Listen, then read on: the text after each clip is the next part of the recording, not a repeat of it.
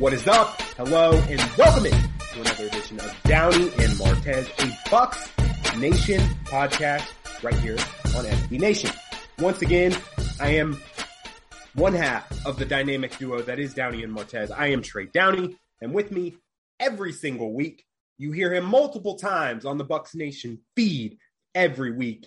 It is the host of the Monday morning extra point and the co-host of Downey and Martez, Lynn Martez. Ooh, I like that intro. I don't know how I don't know how effective it is when it comes to uh, describing the multi-talented Len Martez, but uh, as I speak in the third person. Let's get started, man. Let's talk about uh, Sunday night football. A little something, something going on Sunday night. And also, you know, this uh, five time, five time, five time Pro Bowl quarterback joining the Buccaneers. We will get into all of that in just moments. Your social reminder to start the show. Follow Lynn on Twitter at Elmar810. Follow myself at TD Experience and follow Bucs Nation at Bucks underscore Nation. Check out BucsNation.com on a daily basis for the latest and greatest on your Tampa Bay Buccaneers. Now, wherever you're listening to this podcast, click that plus button on Apple, subscribe on Spotify. You'll get the podcast downloaded to your preferred listening device before uh, before you even have to do anything, and uh, you'll get a notification. Wake up in the morning, nice drive to work with Downey and Martez, or the Monday morning extra point. Because when you subscribe to this feed, you will get both of those podcasts on your phone. Lynn, uh, let's rewind a little bit before we get into the signing in this week and into a little bit of what I'm sure you talked about on Monday morning extra point this week with Brandon Doughty, former NFL quarterback, and that was the Bucks' first loss of the season. They lose to the LA Rams. Uh, both of us picked the Rams to win that game. Were you surprised though at how dominant the win was for Los Angeles. I was surprised they were able to get as much pressure on Tom as they did. Tom being Tom Brady and the Rams defense, they hit him a few few more times that you wanted to see. And uh, I mean, obviously, when you start talking about Aaron Donald and he's ridiculous, and, man, and the, the ability to well, what's what's so, I mean, what's so good for him and for their defense and so bad for teams that play them now is that you got to find him. You know, there was a time where he was a, you know, DT and that was it. He played where he played and that was it. He lined up outside a whole lot of times on Sunday. And uh, it was one particular time where Gronk had the responsibility of trying to get in front of him. Whiff and by the time Donovan Smith got over, it was too late. Went through went through both of them, man. Yeah, it was it was too late. And I don't know. I like you know, kind of got the. I actually shot that video and, and posted it on Twitter, Elmart eight ten, and um, we got some most most folks most folks you know were thinking in terms of, hey man, as much as we give Donovan a hard time, Donovan did not have a shot when it came to. Uh, trying to stop this guy who, you know, basically is a locomotive train, nearly 300 pounds. And uh, once he gets rolling to the quarterback, yeah, you got no shot. If you want to take some positives from the game, I think it's the continued. I get. I don't even want to call it a resurgence, but after week one, when there were questions about Mike Evans, Mike Evans has really turned things on in the past couple of couple of weeks. The Bucks answered some successful Rams jo- drives very well. So those will be the positives that I take out of the game. Yes, the Rams were pretty dominant, but I don't look at that game and think, wow, if these two teams meet in the playoffs, that the Bucks won't have a chance. I think especially if they get healthy on the defensive side of the ball and in the secondary, that will help quite a bit. And having Sean Murphy Bunting to match up against a guy like Cooper Kupp would definitely help. And having Richard Sherman, I think, will help. I'm going to be interested to see how this. We'll pivot now. Let's pivot now to Sherman and how this. Well, slow down because I mean, because I mean, you you want to talk about Sherman, but yeah, we haven't really got into the game yet. We haven't really. I mean, I, I when you talk about the Rams win, mm-hmm. and if you were to ask me like you did in regards to you know the unexpected, I told you one of the things. But for the most part, as you stated already, we both picked the Rams to win this football game based off of the inability for the Bucks to, to stop the pass and, and uh, the multifaceted weapons that the Rams have on the outside. We certainly didn't expect to see a Desha- DeSean Jackson sighting getting behind the defense the way he did. By the way, um, all the taunting taunting calls you had the last and he didn't get weeks, one on that touchdown. How do you not get one there? Mike Edwards yeah. backs in the way he did, and that dude runs the whole goal line a la you know Dallas Cowboys and Giants days, and when he when he was on the Eagles.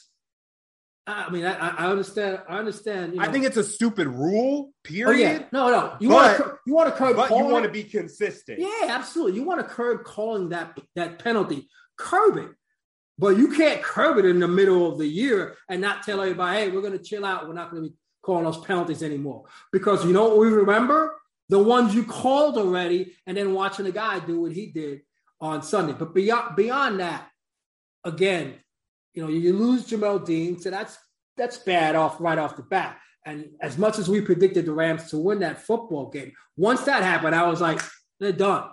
Because you can't keep diving into your depth chart and start playing a third corner, a fourth corner, like they're at one or two it, it's not going to work, especially with the offense that you were playing.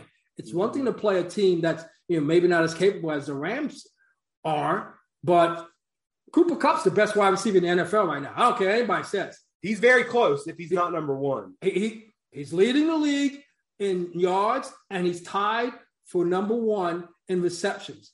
I'm not talking talent wise. I'm talking about production right now. He's the best. We can sit there, we can talk about all the one hand grabs and double teams that DeAndre Hopkins beats and all that kind of stuff, and Stefon Diggs. And I get it. And Tyreek Hill running past people, I get it.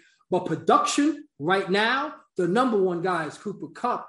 And when you start losing, when you start losing DBs in the middle of the game, when you've already lost one, you're shot, dude. Yep. And unfortunately, I mean, that was really the bad. The ugly was watching freaking DeSean walk the freaking goal line away. He did. So, so did it worry you before we get into the Sherman thing and how it all and how it all fits in? My other worry, I said last week on the podcast, and then I also said on our pregame show on Twitter Spaces uh, this past weekend that I thought that the best game plan for the Bucks to be able to stop the Rams was getting a lot of pressure on Matthew Stafford. They didn't do that very well on Sunday. Does the lack of pressure from the Bucks pass rush worry you at all, or did they have to be uh, more vanilla because of the injuries in the secondary? That's a real. That's a really good question. That's a really good point too. Uh, obviously, you were missing Jason Pierre-Paul and Joe Tryon. Uh, so Yanka did an admirable, admirable, job, but it's his first NFL start. And uh, when you lose, again, as much depth as you may have at a position, when you start diving into that depth, roles change. And uh, not having Jason Pierre Paul there to either line up in the middle of your defensive line or stand up on the outside or whatever it is, and the way he's adapted to playing in Todd Bowles' defense, beyond me, because I didn't think he'd be able to do it when Todd Bowles was hired, thinking, how's JPP going to play in this defense? And he's been awesome the last couple of years in this defense. But as far as not getting pressure on a quarterback, we can talk about the, in regards to, as you mentioned, you know, maybe going a little bit vanilla when it comes to getting pressure on a quarterback. But dude, week one, Dak blew him up. And I know yeah. so many people think got hurt in that game, but still, this team is the worst team in the league against the pass. They've given up the most yards. This is starting to this this is starting to look like the Bucks defense of a few years ago, where they were still solid against the run, but there were so many questions in the back end, and it's kind of funny because we kind of talked last week how during those years, everybody was like, "Oh, the Bucks secondary so young. They need to bring in a veteran corner. They need to bring in a veteran corner." And here well, we are. Here we are. Yeah. No, but when it comes to, uh, you know, when it comes to that lack of pressure, am I worried? Yeah, a little bit, because like anything else, I mean, you talk about a couple of years ago. A couple of years ago, what was the concern? And I know it's a totally different team. Certainly, there's a few players that were on that football team, but a couple of years ago, we were like, where are the turnovers? Like yep. teams fall into turnovers in the NFL, right? Decent teams, good teams, by mistake get turnovers. And I'm not saying that this team can't get turnovers. That's not my point. My point is getting sacks, getting pressures. You've got a lot of money on that defensive line. And I know there's times where game planning, you game plan for Shaq Barrett now, right? But he's out there the whole time. He's taking. And you can do it even more when Jason Pierre-Paul's out. Exactly. That's my point when I say when you start diving into your depth chart, roles change, and teams that play you are going to attack you differently, and that's exactly it. So now, now we can talk about now we can talk about Richard Sherman. Th- is there anything else you want to get into nope. from this past Sunday? Okay, so Richard Sherman signs with the Tampa Bay Buccaneers, announces on his new uh, podcast after flying to Tampa Bay, and an interesting story came out that once he was on the flight to Tampa Bay, he got a call from his former team, the Seattle Seahawks, to try to convince him to uh, go to Seattle instead. But Tom Brady, hey man, you, you, you, you slow you slow you down, man. I mean, you know what I mean? Yeah. So snooze, you lose. Exactly. So, uh, so uh, especially when Tom Brady is the one that personally reaches out. If you wanted him, you could have signed him signed him before he was he was doing other things. You know what I mean? For sure. And I do and I do believe there were some there were some reports that uh that he did that the Seahawks did kick the tires, but then he when he had the offseason issues, that kind of changed things a little bit. Well, here's the problem, Trey, is just like you said, the report came out that, you know, allegedly Seattle, you know, contacted him while he's on his way here. Well, um, excuse me, but you had all this time to do it. And the same way, allegedly, Seattle contacted him. I'm willing to tell you that, and it's just a guess, but I'm willing to tell you that they did it with the idea of knowing, getting a whiff that he was going, he's getting ready to go somewhere else. Oh, for and sure. and at that standpoint, I mean, it's like, well, hold on hold on. I already asked her to go to the prom. And now you want to step up to me? And, yeah. and you know I and you know I asked her? Oh hell no. No, no. I already asked her, no, bye. Why? Because someone else wants me now? No, yeah. no. And that's what we Seattle's deal. Now, because someone else wanted him, now you want him. No. And, and I mean, and I mean, you had these reports went on for weeks that the Bucks were interested. Then it came out that Carolina was interested as well. So if you're Seattle, you had time to uh to to reach out to absolutely. To and like I said, they got wind of him coming here, literally on his way here. So they try to, uh, you know, 24th hour, 23rd hour, last ditch effort to change his mind. And at that standpoint, you brought up the point of of Sherman signing here, and not the number one, number one reason why, but Sherman signing here to keep him away from the Carolina Panthers, right? Mm-hmm. Seattle had the opportunity to sign him before he got here. They could have rolled out the roses anytime they wanted to. But when did they decide to roll out the roses? When he's already on a plane. And that tells you they weren't serious. They just wanted to keep him away from the Tampa Bay Buccaneers, who they may run into in the playoffs. If they're in the playoffs, with Seattle sitting at one and two right now, and the rest of that division is playing pretty dang well. There you go, Mr. So, Arizona Cardinal. Go ahead. I mean, they look dang good. We're we'll talk about that when we talk about yeah, the games that we're going to after this week. We're, we're, we'll we'll talk about that when we when we get to the games to watch this weekend. Uh, so so now let's let's talk about the Sherman signing and how it kind of plays out. You've mentioned when we talked about this uh, in past weeks that you think that uh, he's probably going to come in here and, pl- and play a little bit more zone because of his because of his age and you know where he's at physically and things like that. uh, I don't mind that. Todd Bowles does use a lot of a lot of zone schemes, especially he likes to run those zone those zone blitzes. So it is it is going to be an interesting thing as far as how he where he lines up and things like that, and then how long Jamel Dean uh, is going to be out, be out, how much he's banged up, and then Sean Murphy Bunting when he returns. That's the most interesting thing to me is when this Bucks secondary gets fully healthy, where Sherman kind of fits in. Does he take that other outside spot from Jamel Dean and Jamel Dean is just put in spots and, and Murphy Bunting just slides back into his role in the slot? I don't think you're playing Richard Sherman in the slot at this stage at this stage in his career. So I think that's probably how it plays out, but I also think it's dependent on how Sherman looks while Jamel Dean is still a little bit banged up. And I'm sure they'll split time on the outside. And then the Bucks will make the decision based on their play as far as who is going to get the majority of that playing time, talking on the other side, opposite of Carlton Davis on the outside.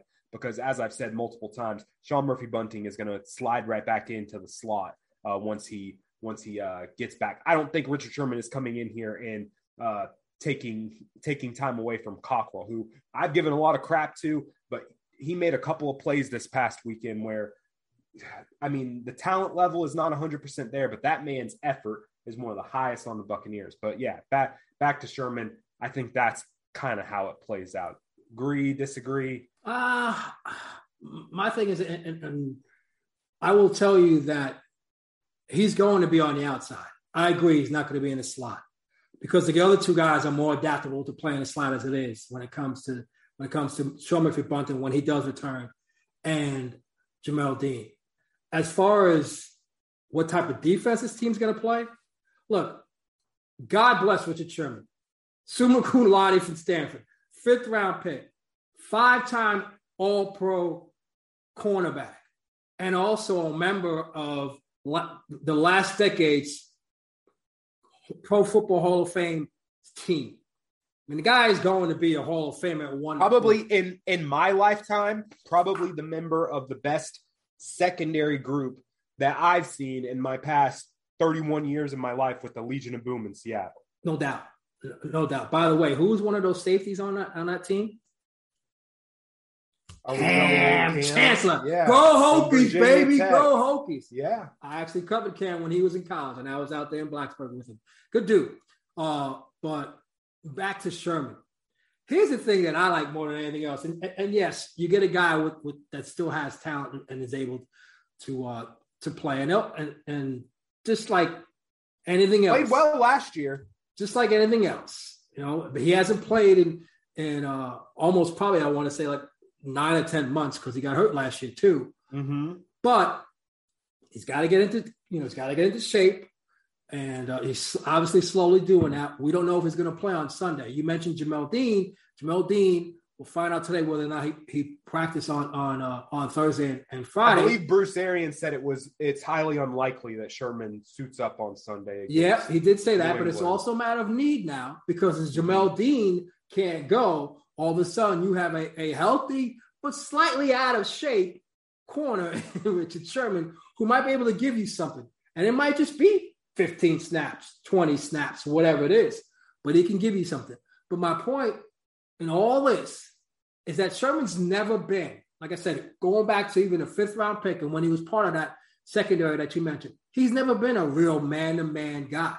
What they he played, is, they played a decent amount of man to man in They Seattle. played a lot of zone, dude. And he, they played a lot of zone. But what he is, is one of the smartest players that mm-hmm. I mean, in, in my lifetime, to play on defense and play. I'm not worried about him picking up the playbook at all. No, here's the thing, though, too. And again, he looks across the other field. I mean, on the other side of the ball, and he can tell you what they're going to do.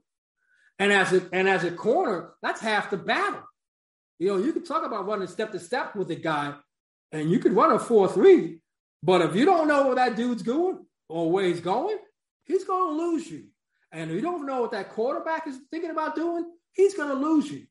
So when it comes to, and we've talked about football IQ before, when it comes to Gronk and Brady, and even on the on the low end, we talked about Ronald Jones.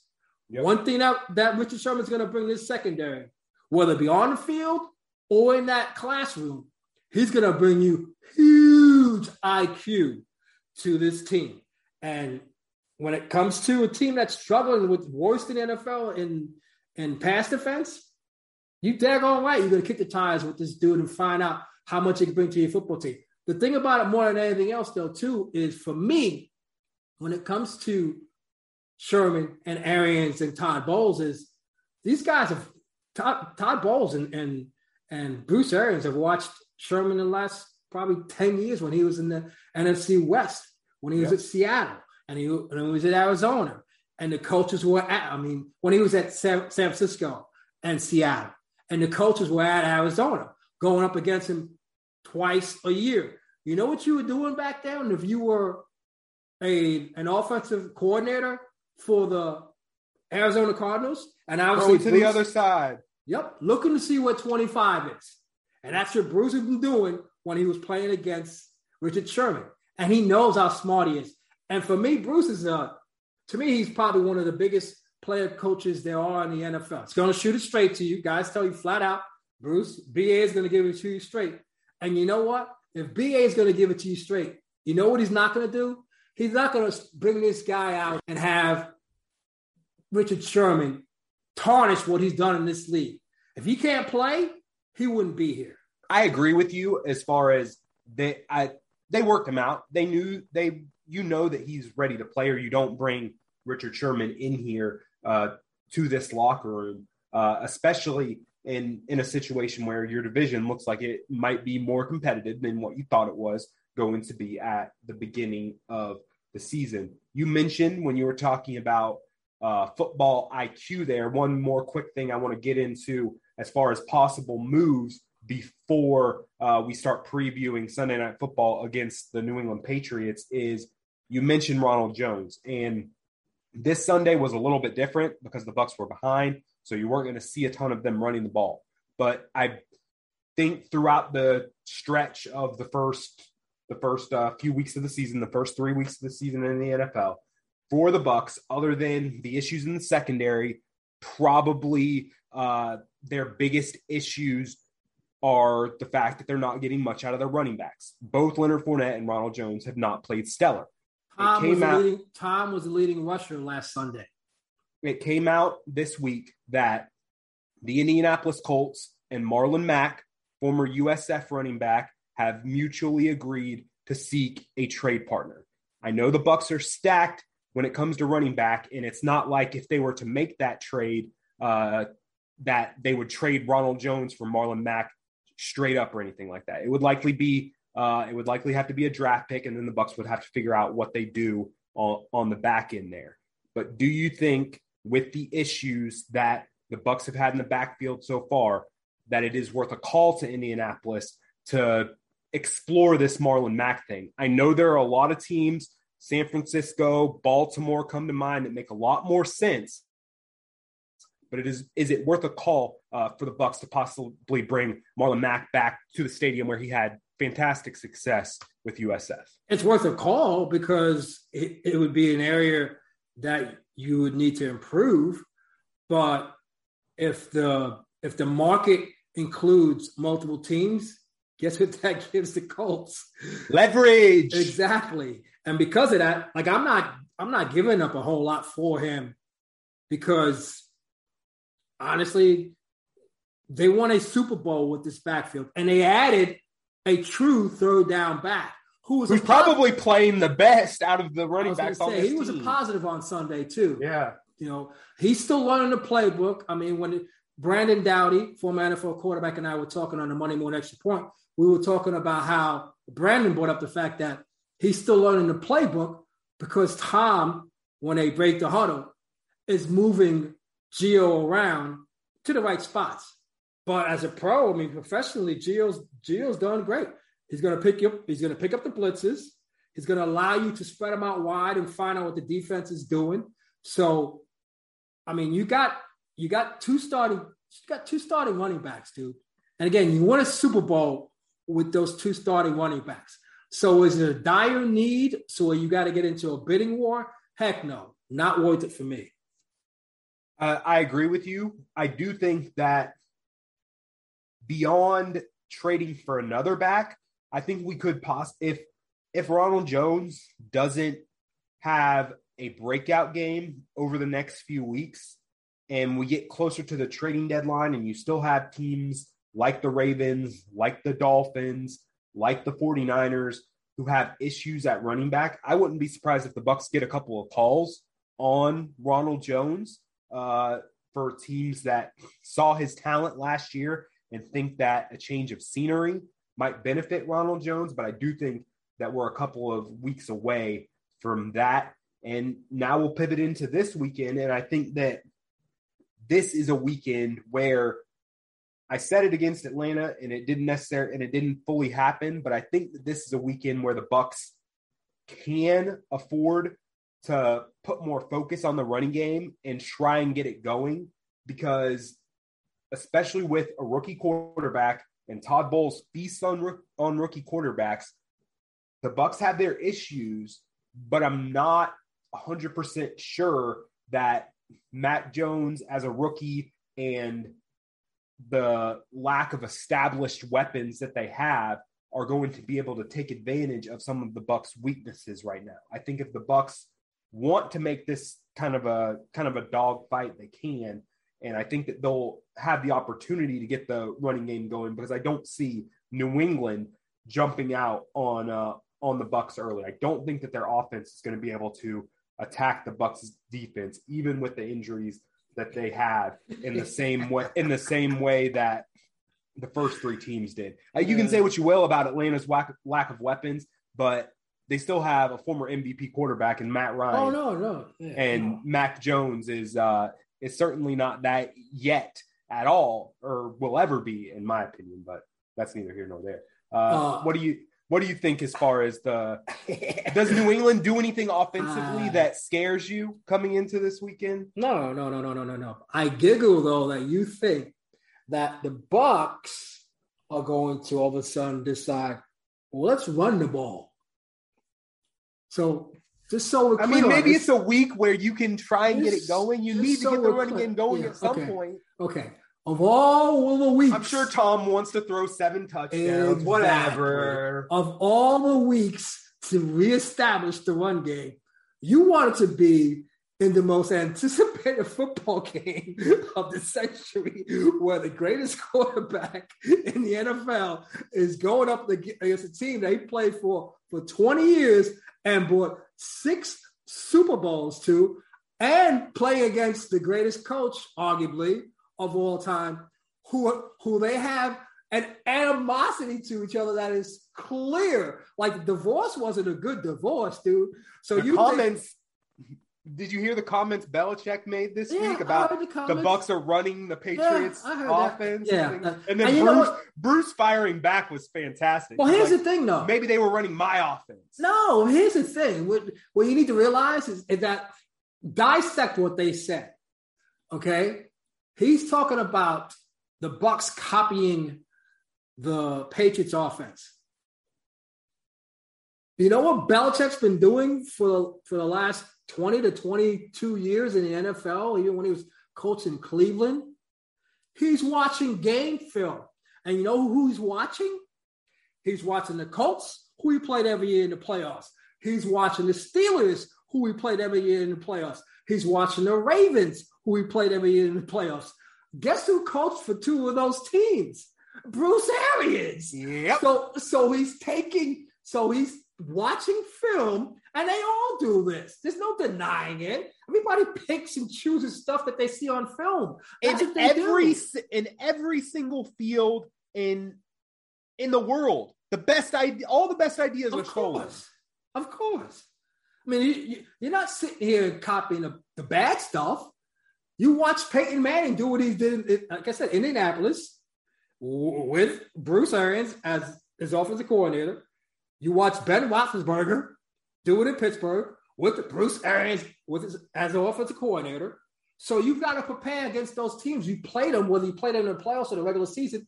That's what Bill's watching. Bill's watching that, watching that. And again, they all do it. They pick and choose what they want.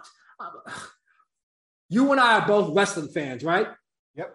We can't watch a match without watching someone else doing someone else's move that somebody did 15, 20 years ago. Shout out to Roman Reigns doing the rock bottom. Yeah, exactly. Your boy stealing stealing Dwayne's move. How dare you? But here's the thing. They're not copying the bad wrestlers. you see anybody running around? Nobody's doing the Repo Man's finisher yeah. in 2021. running around doing the Barry How How Howard's move or Hey, or, don't talk bad about the pat on the back. no, that's my favorite. Nobody's running around doing the Brooklyn Brawlers move. They all do the stuff that's good and that works. So again, Bruce can, uh, Bruce, will it be Bruce or Bill? They can talk about copying each other. They all copy each other. That's how it is. But you think, again, back to my point as I got ADD, uh, you think that Tom's going to go up there and be like, yeah, let's give it to Ronald 15 times and let's give it to Lenny 15 times. Hell no. That dude wants to put up 40 in his first game not in a Patriots uniform in Gillette Stadium to let everybody know I am still the man. How do you think he's received? Oh, they're cheering for him. You think so? Of course, you have to. You have to. It's Boston. I want. I wonder how dude. mixed it. no, not, no. I think. I think it'll crazy. be mostly. I think it'll be mostly cheers. But I'm interested to see if there's some smattering of of boos. Here's the thing: if you boo him, I just mentioned the divorce. All right. And allegedly, you know, based off of books that are coming out and excerpts and all that kind of stuff, Tom reached out to Bill. Bill's the one that didn't have the time to discuss the future and playing with the Patriots past his last year. When he was a free agent, he reached out. Whether Bill was on a safari trip, hanging out with Saban on their boats in West Virginia, whatever it was, he didn't take the time to talk to his quarterback. And so, what is Tom supposed to do? Wait on you? I'm the greatest of all time, dude. Okay, you don't want me? I'm out. I'm gone. And, expect- be- and because of that, that's why you can't boo him if you're a Patriots fan, because you know who got rid of him? The dude who's running your team now with a one and two start. As much as I like Belichick, as far as the coach is concerned. Do you expect any kind of interaction between the two? Yeah, pre, pre or post game. There, has to be. I mean, I'm old enough to remember when Parcells went back to New England to coach against Belichick after Belichick was supposed to be the heir apparent for the Jets job and decided, ah, you know what? Uh, Robert Kraft just gave me a call 24 hours ago and offered me more money. I think I'm going to go up to New England, not to the Jets job wait a minute, you are head coach. We already announced it. Nah, it's okay. We can, we can, you know, don't worry about the contract. I got, I got another job. I'm going up to New England. So again, there was there was sour grapes between Parcells and Belichick. These are guys that that won championships together in in New York and and were with were with New England together. Belichick was his defensive coordinator in New England, and he was also his, his defensive coordinator with the Jets too. So but that that was Frosty, and you, they they interacted. It wasn't much, but they interacted. They also did. I guess they did like a thirty for thirty after after it was all done too with with Belichick. Oh, the two bills, yeah, yeah. So I mean, you know, it may take some time. We may get that with with with Tom and and, and Bill, but the frostiness is gonna it's gonna go away. But I don't think it'll be. You know, there won't be no there won't be no bro hugs. I think it'll be a quick, you know, quick handshake and maybe a lean in with one elbow, maybe. Because Gronk might go for a bro hug with Bill. Gronk might. I don't doubt. I don't doubt. But Bill's not a bro hug guy, dude. Yeah. You know, no, I don't. I, I, I really don't uncomfortable so. with, with that public setting as it is. You know, it, uh, no days off. No days off. He's it, not good in that settings, dude.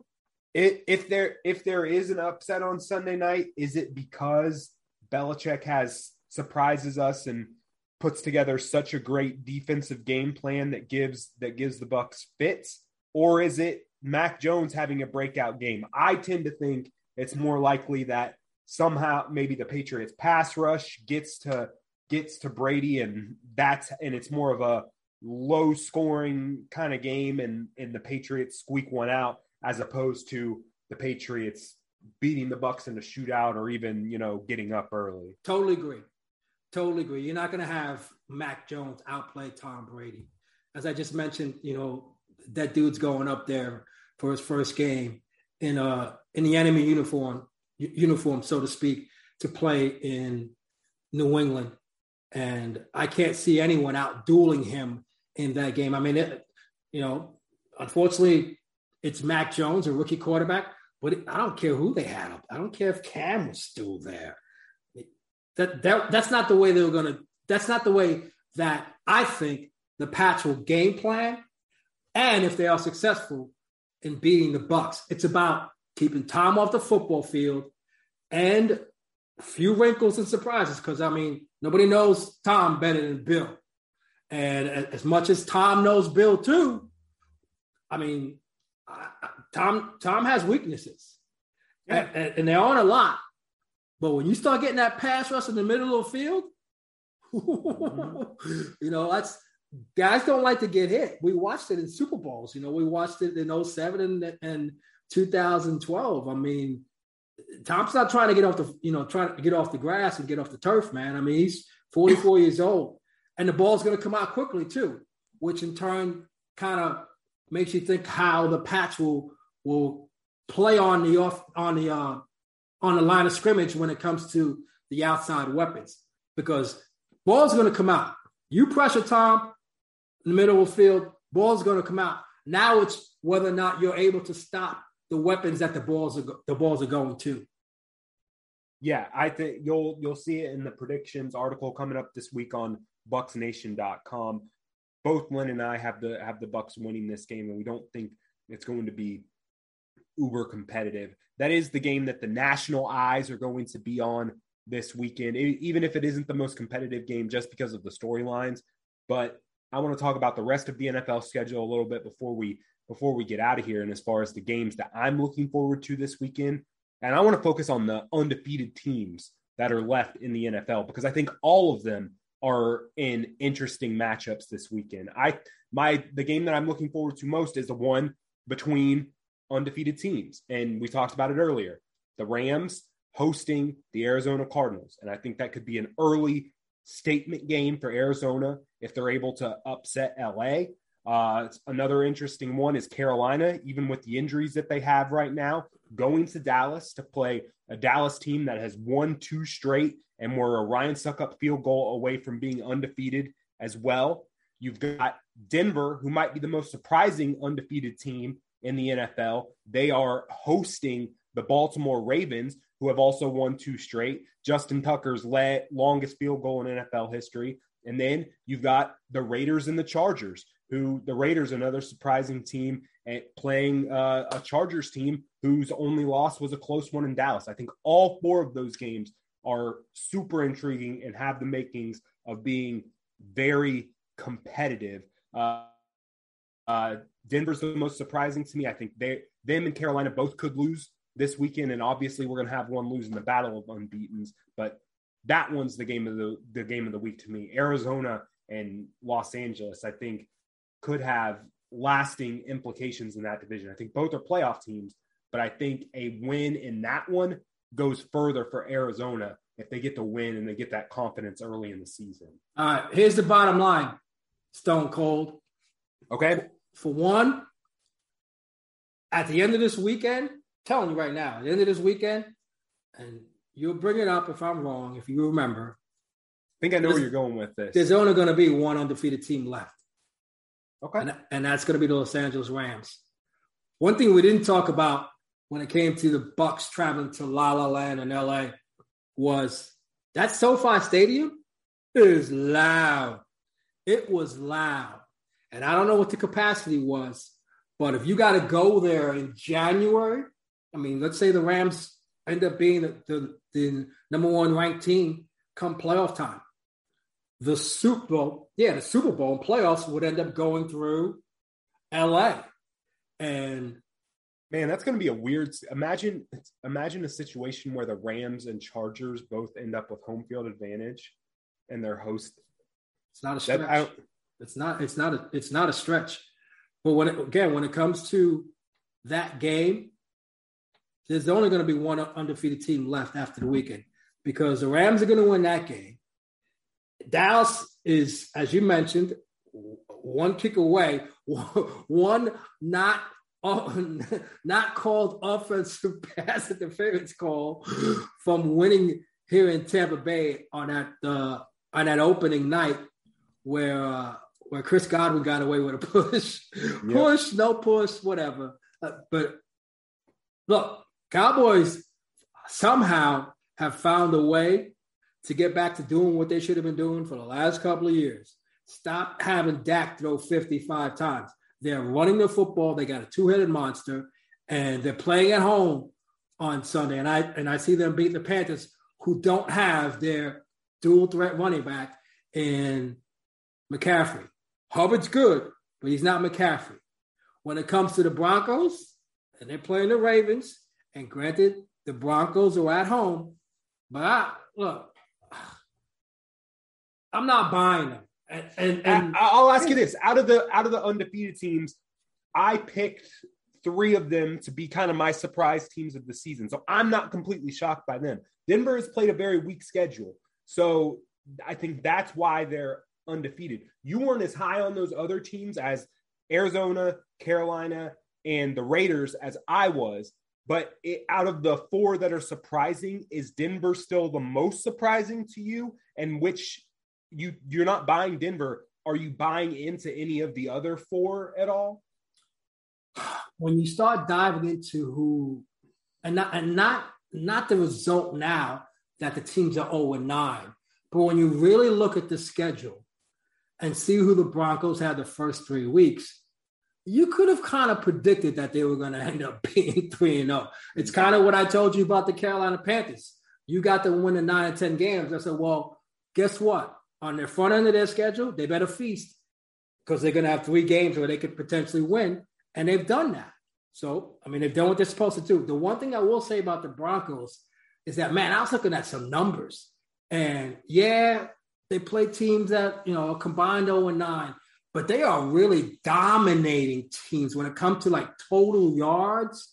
I mean, they got like 600 more total yards and they've given up. And, you know, that last undefeated team, the Raiders, in, you're talking about two overtime wins, right? Two overtime wins. And granted, they were real impressive on the road at Heinz Field and beating the, beating the Steelers. But I personally, I am high on say, uh, the LA Chargers. Really high on their offense. Uh, I wish they ran Ekeler more than they do, but they have two of the most underrated wide receivers in the NFL.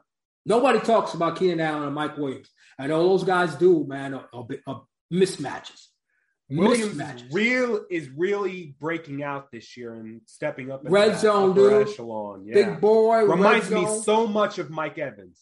And he and he was here when he played in that national championship against uh, against uh, Alabama at Raymond James Stadium. And I remember on on media day uh, in college, I thought he reminded me of Mike Evans, and I asked him. I asked him about the comparisons to Mike Evans, and he said that that's one of the guys that he, uh, you know, models his game after. Took him a little bit to get going, but now that he has that quarterback in Justin Herbert, I'm very high on Mike Williams and Keenan Allen, criminally underrated. Not to mention the fact that on the other side of the ball, they've got Asante Samuel Jr. playing great cornerback as a rookie for them, and they got an all-world safety in Derwin James.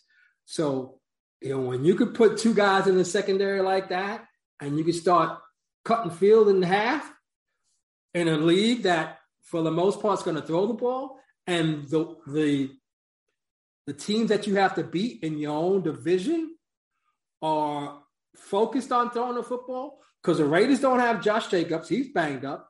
KC can't run it. Those two teams throw the football. And all of a sudden, the Chargers show up and they're cutting the field off because they got James and Samuel on that side of the field. I mean, that's why I'm big on the Chargers, man. Big. Yeah, no, I, I I like the Chargers a lot, and I think both them and the Raiders can be playoff teams along with Kansas City, who Kansas City's in a weird spot, man. Falling to one and two early in the season. They they can't afford to drop any more of these early season games when you've got the other teams in that division, especially a lot of people were high on the Chargers going into the season, but you've got the two that people probably predicted finish third and fourth in the division, getting off to a hot start and getting a getting momentum. And no matter what you say, man, momentum is a real thing. And yes, Denver beat up on bad teams, but if Denver can if Denver can beat the Ravens, who had, who already beat the Chiefs and are you know Baltimore hasn't looked stellar so far. They barely beat uh, a Lions team that neither of us think think are very good. I don't completely count out Denver winning that game, but Denver wins that game, gets a little bit more confidence, especially Teddy Bridgewater getting more confidence, especially the way that his NFL career has played out. That division, man, it's hard to say Kansas City's in trouble, but the way the rest of that division oh, you could say it. You never know. You could say it because they're doing things that lose football games, turning the ball over, and can't stop running water on defense. They and just, Josh Gordon's going to fix it all. Yeah.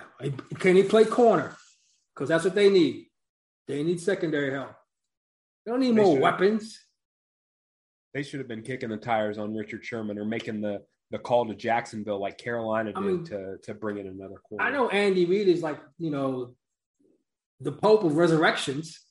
You know, wants to resurrect a career and this, that, and that kind of stuff. And you know, hopefully Josh Gordon can get his eighth chance and and this time make it work. But Dad, dude, you got other you got other needs. You got bigger needs than another. I mean, you can't even get Hardman the ball enough times, and now you're bringing yep. Josh Gordon. Come on. And this is after you lost Sammy Watkins this offseason. So uh, it's that that division is that both of the Wests in the NFC and the AFC are shaping up to be very, very fascinating. You've got teams that people were very high on in Kansas City and Seattle, both sitting at one and two with two other 3 and 0 teams and a 2 and 1 team in their same division. It's going to be fascinating to watch play out. Huge NFL slate this weekend. We mentioned all of the undefeated teams in intriguing games. Plus, you've got Bucs and Patriots, Tom Brady's return to Foxborough. So, going into the weekend, remember, check out bucsnation.com for all of the latest previews, news, They'll have their eye on the injury report, all that leading into the weekend. And then during the game and leading up to the game, you can follow both of us on social media for our takes on the football game. Follow Lynn at Elmar810. Follow myself on Twitter at TD Experience. And wherever you're listening to this podcast, click that subscribe button, please. It helps us a ton. Until next week, when we will be talking the results from Bucs and Patriots. This has been Downey and Martez, a Bucs Nation podcast.